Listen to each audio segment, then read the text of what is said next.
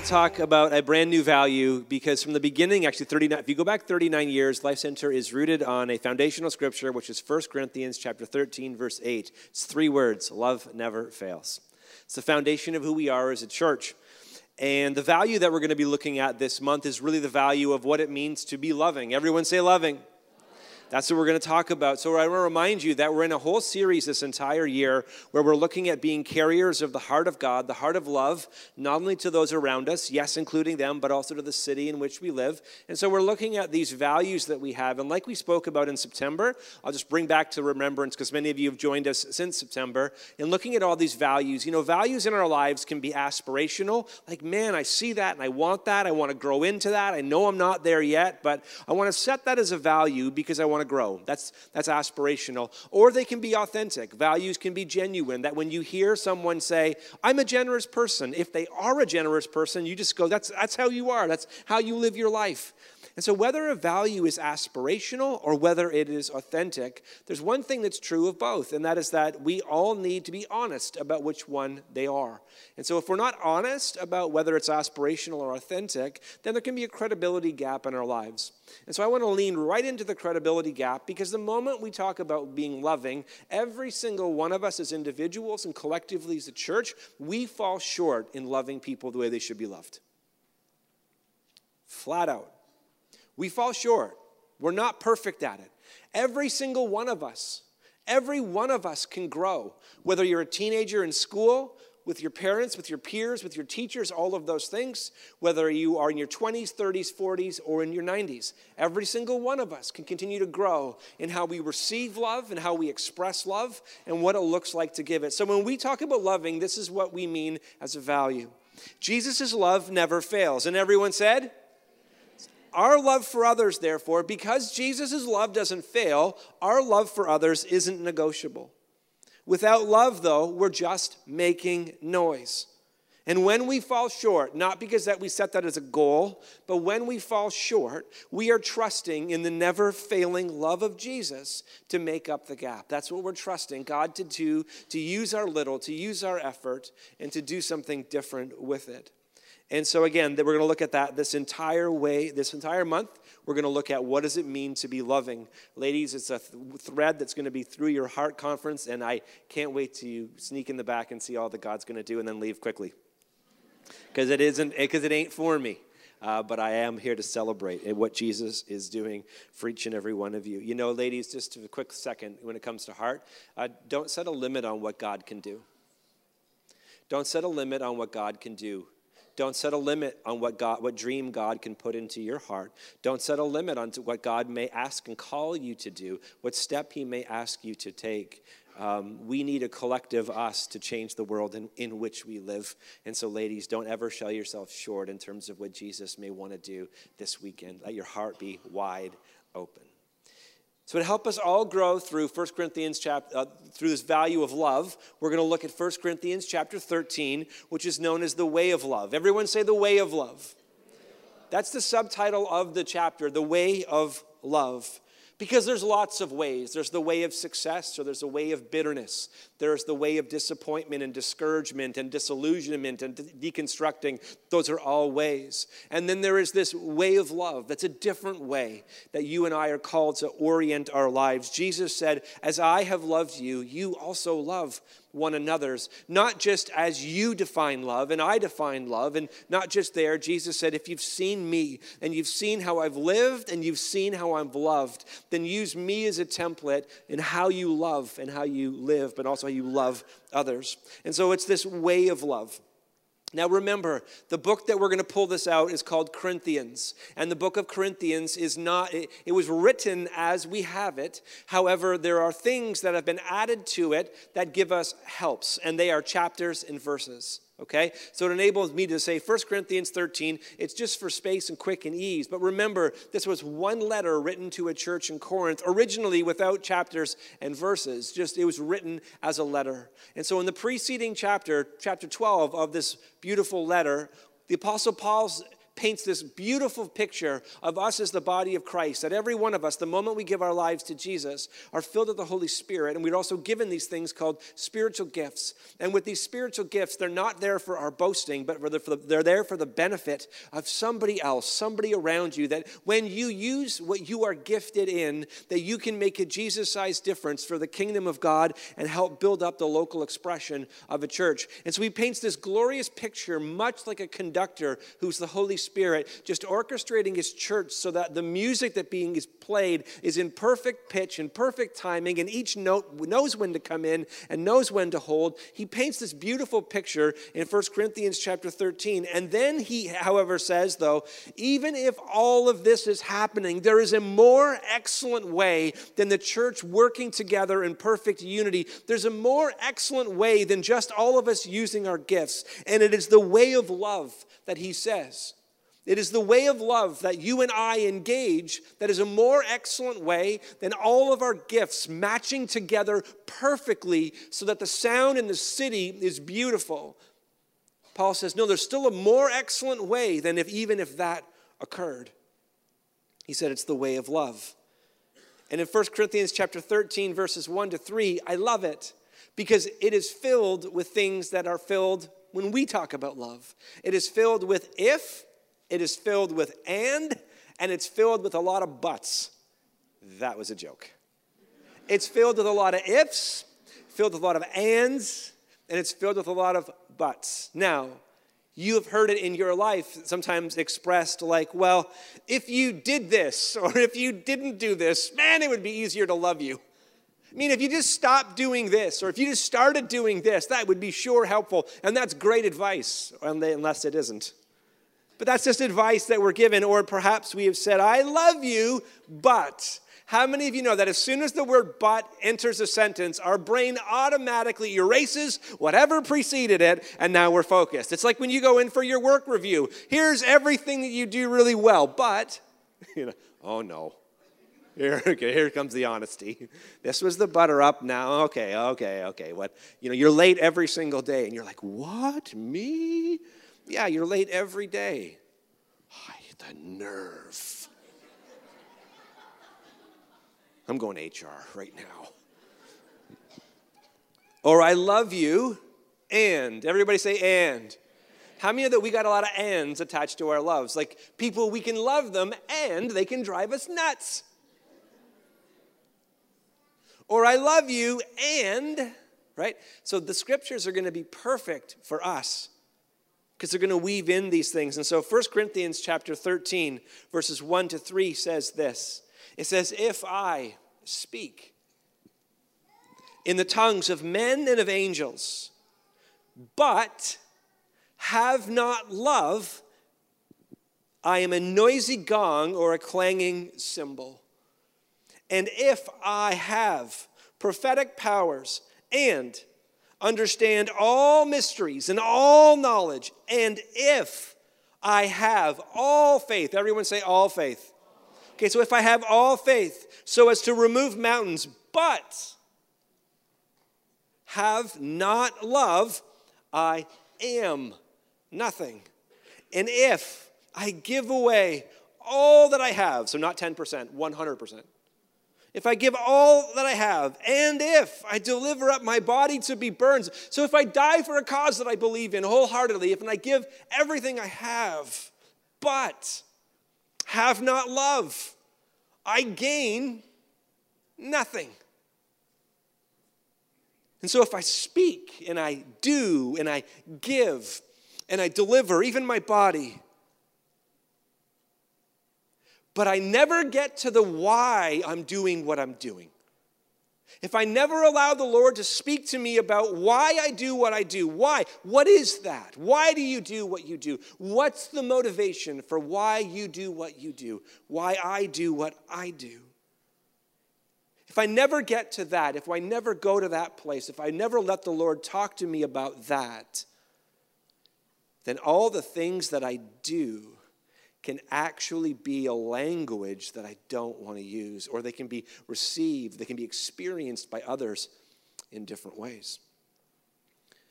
So, our honest why when you and I allow the Holy Spirit to speak to our why, why do you do what you do?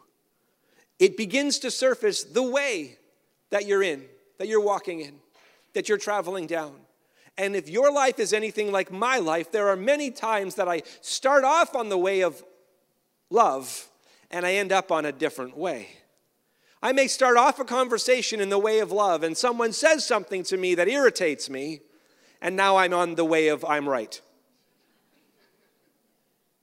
Or I may start off over here. In fact, there are many times I have not even started off on the way of love. I have started off on the way of I'm going to prove you wrong. And it's amazing because when we start in that way, it doesn't go very well. It's almost as though people can figure that out pretty quick. And so we've got to allow the Holy Spirit to talk to us about our why, not just our way. And so scripture starts with, I think, something that is beautiful. And here's what it says If I, See, this is going to be a long time if we're going to go through the 1 Corinthians 13 this in depth. If I, notice what it doesn't say. The way of love does not start with if you, if they, the collective they, if they would just stop being morons, I would be able to grow in love. True, but problematic still. You see, you and I see in part, we know in part, we don't know everything. But Jesus is different. I'm going to pick on that thread. I'm going to pick up that thread on just a moment. See, the way of love starts with this place of humility, not selfishness and not self focus, but at least self understanding. The Holy Spirit drives you to why do you do what you do? If I, not if you and not if they, if, if I. It's this humble posture. And so, as we're journeying through this whole month, let's make a commitment. Listen for how you need to grow in love, not how you wish somebody else needs this message. Not how they need to grow or where they failed or where they failed you, which could be true, but don't go there. Go from this place of humility. If I, if I, not if they, or not if you. So if I speak with the tongues of men and angels, but have not love, have not divine love, have not God's love, have not agape love, then I'm just making a whole lot of noise. Then my life, whether it's online or whether my life is here, it's just making a lot of noise. It's just loud. It's just it's just taking up space. It's just adding volume to it. And the scripture says it's, it's a noisy gong or a clanging cymbal, which when I read that, I also wanted to say, like, I don't know if I've ever heard a beautiful gong they all sound, even when they're played appropriately, like clanging to my ears. But that's just a preference thing. I'm a noisy gong or a clanging cymbal in 2020. How about we say that if I post without love, then I am just a noisy Facebook message or comment. I'm adding nothing of lasting value. I'm just adding to the noise of that which is. I'm going to give you a trite example and then one that has a little bit more weight to it. But a year ago, I felt the Lord speak something to my heart, the Holy Spirit whisper something to my heart. Because when I drive, I tend to believe that I'm a perfect driver and I'm surrounded by people who are not, which is hubris and prideful. And I felt the Lord just tug on my heart that every single day I want to begin to just grind that off I want to grind that pride out. I want to work on you preferring others. And first, I rebuked it and said it had nothing to do with the kingdom. But like the Holy Spirit does, He speaks in these sacred echoes that come back again and again. So it kept coming back. So for the last year, I have been driving, and I've told this before, but I've been driving and then making an intentional effort when I see people that want to enter traffic, like stopping and letting one and sometimes even two cars in and some of you, the Holy Spirit's working on you because you're behind me with a reminder that that's not okay. that one car is, is, is how it's good. Two, it's greedy. It's not enough. Now, you're, now you're holding me up. Now, what God is doing is affecting me, okay? And so that's a problem. well, I, I don't really care. I'm working on me right here. I'm letting the Holy Spirit change my heart. But you know what's amazing, as trite as that is? Here, here's how it is. Do I ever want, I, I still never want to do this particularly in traffic, and someone goes up the lane, they're trying to go quicker. Like, where are you? We, we, we, 8,947 cars. Where are you going to go? How are you going to get there? But there you go. There you go. And then there I am, and I watch them doing. There you go. And you're doing all. And then they come right, and then the lane is ending, and I'm like, no, you're not getting in. like, you did all of that to save 4.2 seconds. Are you proud of yourself? Like, this is the internal dialogue. It's adding stress to my life. So now I just like let the person in. And I feel as though I'm dying to something good. but I just die to it. I just die to that space. You think, wow, I think, Lord, I'm becoming more like you. until the person, until this is what happens invariably. I, I let somebody in in front of me. No, not me. You go and they go in, and then invariably there's still traffic up ahead, and there's another car that wants to come in, and the very person I just let in, they're like, right bumper to bumper, and then I am so judgmental back here. I let, and all of a sudden now it's like I've got two times the, I'm like, Lord, I am just, I am absolutely broken in this area of traffic. So, how quick we can judge, we can like pat ourselves on the back and then judge others. It may seem so trite, but it's an issue that the Holy Spirit is saying, no, no, no, no. That's not the way of love. That's not the way of love. I had a conflict with somebody else here in the city uh, in terms of ministry, just a conflict, just a, a conflict and we've had some exchanges, but it's been a couple years. And this week, I felt, well, last week, I should say, I felt the Holy Spirit um, put on my heart that like, this is what I want. Like, I want you to reach out, and I want you to ask for forgiveness. And once again, I just rebuked it, like, no, because see, I, I, it's the way of right or the way sometimes of love. And so I reached out, and it's it's beautiful what God is doing. Maybe one day I can tell the full story. It's beautiful, the response in terms of what God is doing. But I tell you what, I wish I could tell you in a moment. It's like, yes, Lord, I will do anything for love, but I won't do that.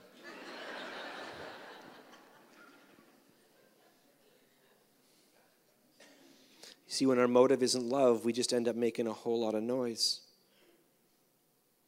And the Bible says this if I, not if you and not if they, but if I, and then it says if I speak. Well, speak is a language, is it not? I mean, if it's just you by yourself in the world and there's nobody else, then there's no reason to say if I speak. But if I speak, it's now if I if I take the love that is on the inside, I begin to express that, I begin to speak that, I begin to let that out, I begin to vocalize that, I begin to engage that, I begin to put action towards that, that if I speak it, see, if I speak it, it's not for me, it's so that other people can hear it and receive it which leads me to another place that the scriptures are pointing out for us. Because speak, speaking is a language. And how many know that love is also a language? That as a husband, Delory and I have been almost married for 25 years. And here's what I know that I, I love her more than anyone else in the world. And we still struggle to speak each other's language of love that as a father with four amazing children, that they are equally loved, but I can't love them all the same because they hear and they receive love differently. And as a father, I sometimes get it right and I sometimes get it wrong. When I had the privilege of becoming a pastor, I really recognized, especially with those who God gives me the honor to work with on a team, that not everybody can be loved and led the same way. That not everybody hears and receives love. That this is not easy. That we need the moving of the Holy Spirit in our lives if we're going to get this right. Because here's what it says And if I have prophetic powers, So I have the ability to discern and see something that is occurring in the future. And if I understand all mysteries, everyone say all mysteries. All mysteries and all if I have all knowledge, so more than Google. If I have all knowledge, and if I have all faith, not just a mustard seed and not just a measure, but if I have full faith and all faith, so as to remove mountains, so as to do impossible things, if I have all of that and I'm doing all of that, but I don't have love, I don't have this agape love, not this another thing, I don't have this agape love for God, then Paul actually goes on to say that I am nothing. In other words, I can do and do and do and do and do, and I can do extraordinary things. But if at the core of my being, love isn't the reason why I'm doing, then there's nothing of gain within it. That's not the heart of what Jesus has for me and for you. And when I actually slow down and read what the Apostle Paul was writing here, I'm moved in my heart because understanding mysteries, what a gift to possess. Because for me, as a follower of Jesus, I've got some questions.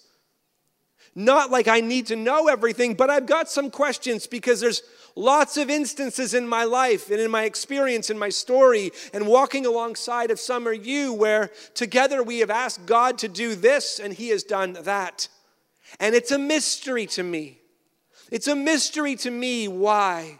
Yes, everyone one day is healed. Amen. But it's a mystery to me why certain things happen and why certain things don't. Is that not a mystery to you?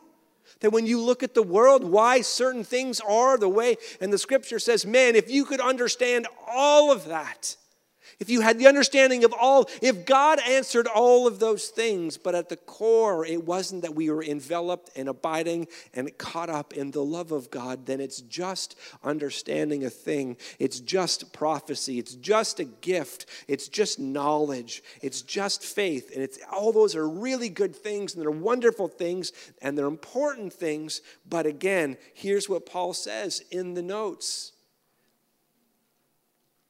that life isn't just about all these things. And you know this to be true because if you've ever lost somebody that you loved, I have not heard people say, Man, I, I'm, ah, one more day with my grandfather for him to tell me everything that he knows. Or one more day with so and so so that they could just deposit into my life. They were such a person of faith and just to, just to be around them. But I've sat with countless people who have simply said, when they've lost someone they've dot, dot, dot, loved and who's loved them, man, just one more day just to be with them. And it doesn't matter what we do, just that we are together in this space of even for us with people that we love, imperfect love, and our hearts are still drawn to, man, it's if I could just be in that place with them for 15 more minutes, for one more day, just to be that gift of presence, what a difference it would make. Because love has this ability to translate. Love translate this gift of presence into the unknown realities of life in I may step into your season, but I don't have a prophetic word for you. But if I come fully embodying the love of God, even if I don't have a prophetic word, that's enough. And I may not have the right answer for the story that you're living or the problem that you're facing or the equation that you have. Like, you know, I, I may not have all the knowledge to solve all those things, but for you and I expressing the love of God, it's we don't have to know everything. Sometimes we just have to show up. And in showing up in love, that makes a Jesus sized difference. That I don't have to sometimes have all faith, but I can just engage these moments of love and they change everything. Because prophecy is wonderful, but it doesn't replace presence. And knowledge is amazing, but it doesn't come close to the gift of presence. And faith is essential. But knowing Jesus is with us, no matter the outcome, is the greatest gift of all.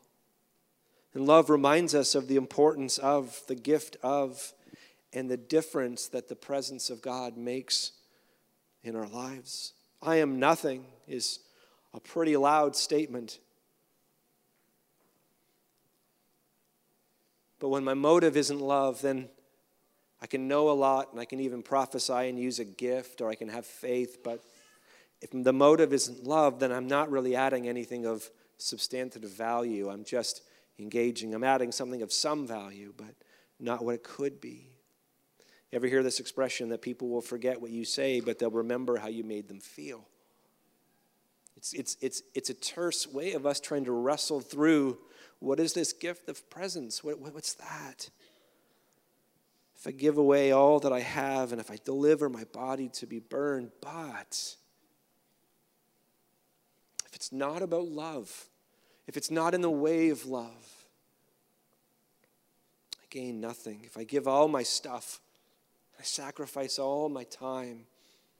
And here's what I've found embarrassingly to be true about my life. Here's what the Holy Spirit continues to work on in my life as a man, as a husband, as a father, as a minister, and as just a resident in the city of Ottawa. That oftentimes I don't give love, I loan love because I look for a return. That the love that I give, or the love that I should say that I express, sometimes it has hooks in it. I, I used a really silly, trite example a few moments ago with you. Like if I let somebody in in traffic, and then they're ahead, and they don't let someone in traffic, I get all judgmental. Well, that's truthfully, it could be just funny and trite, but it's also really, really gross. In that, if the motive of even why I'm doing what I'm doing is not just sheerly to love somebody else, if it's like, well, I'm going to, uh, listen, I'm going to let you in and you're going to be a better person. Well, I still think you have to be a better person. but like the baseball pitcher learned or had explained to him, you know, in the game of baseball that there's a lot of things a pitcher can do. But the moment that the ball leaves the pitcher's hand, their job is done. Now it's somebody else's job. Hopefully, that the person batting does not do their job well, but the person catching does. Well, the same is true when you and I express love, that oftentimes when it leaves our hearts, that the first part of our job is done. But we do have to listen to then how many hooks and how many loans and how many pre-qualifiers are in that and how much how much of that is loaded. So I can look at my life as a husband, I can look at my life as a father, I can look at my life as a son, I can look at my life as a brother, I can look at my life in ever as a pastor, as a minister.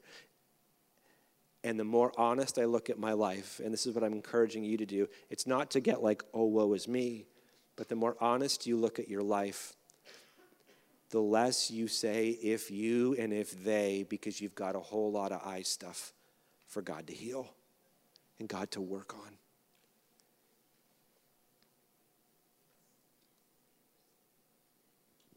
If I give away all that I have and if I deliver my body to be burned, but if the motive wasn't love, if I'm not in the way of love, if I'm in some other way, whatever that happens to be, if I'm doing so withholding my love, then nothing is gained. Because love, it transforms giving into these life changing moments when it's truly given versus when it's loaned.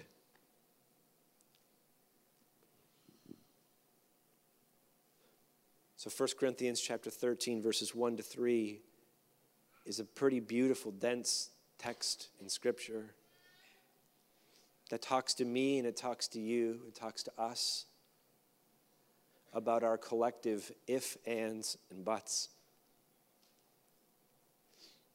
And ultimately, it's going to drive to our motives. That as God begins to heal our hearts and renew our souls and put us back together again, piece by piece, little by little. Have you also noticed that people can't change on your timeline? They just don't.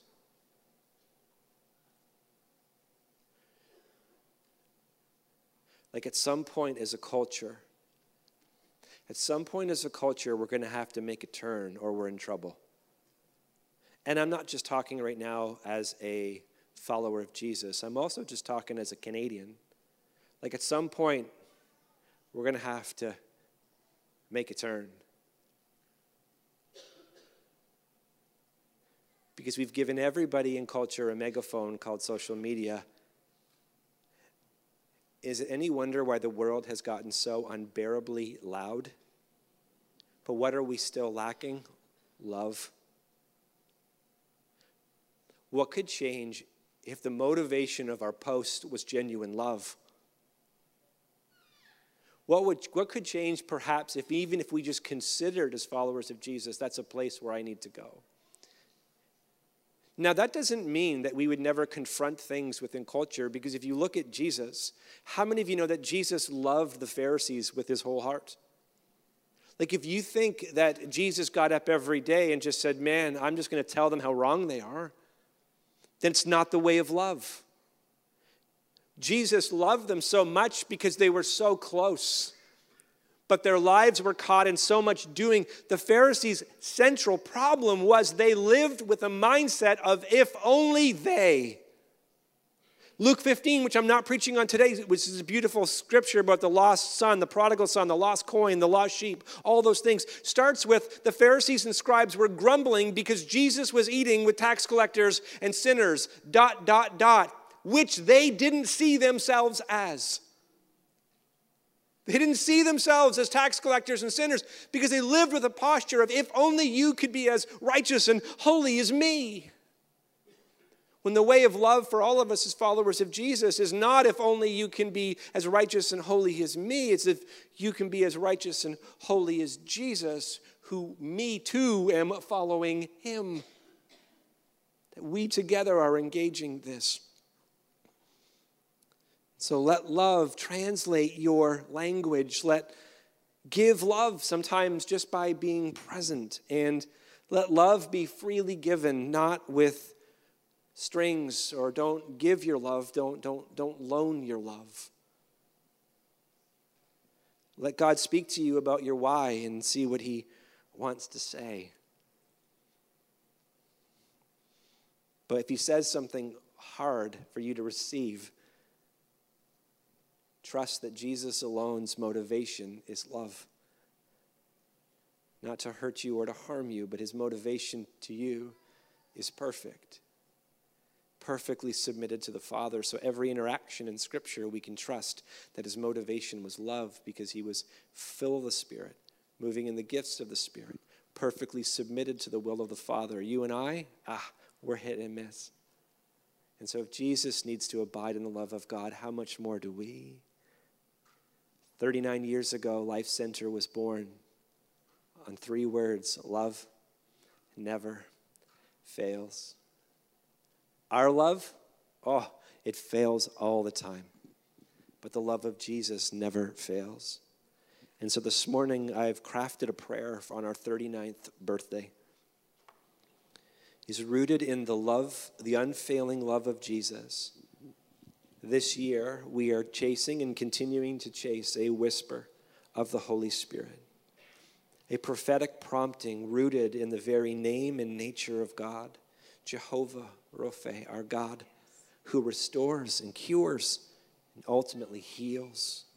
Here's what the scripture says in John chapter 5, verses uh, 2 to 5.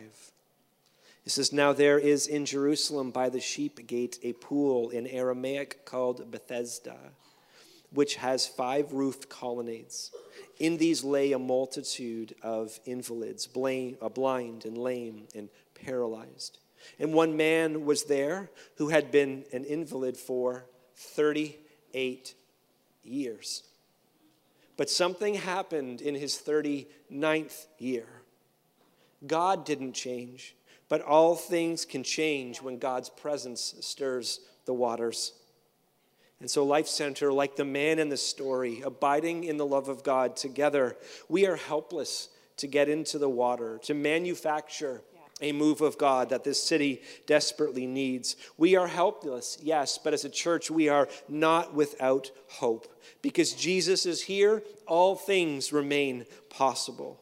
Life Center, we don't look to pools or to numbers, but to the person of Jesus, the power of the Holy Spirit, and the presence of God the Father to do what He alone can do. We continue in the midst of glimpses of glory and by grieving every loss to press for an outpouring of God's presence in our city, for renewal in our hearts, for revival in the church, and for an awakening in the city of Ottawa and the Gatineau, the national capital region, including Cornwall, wherever it is God goes.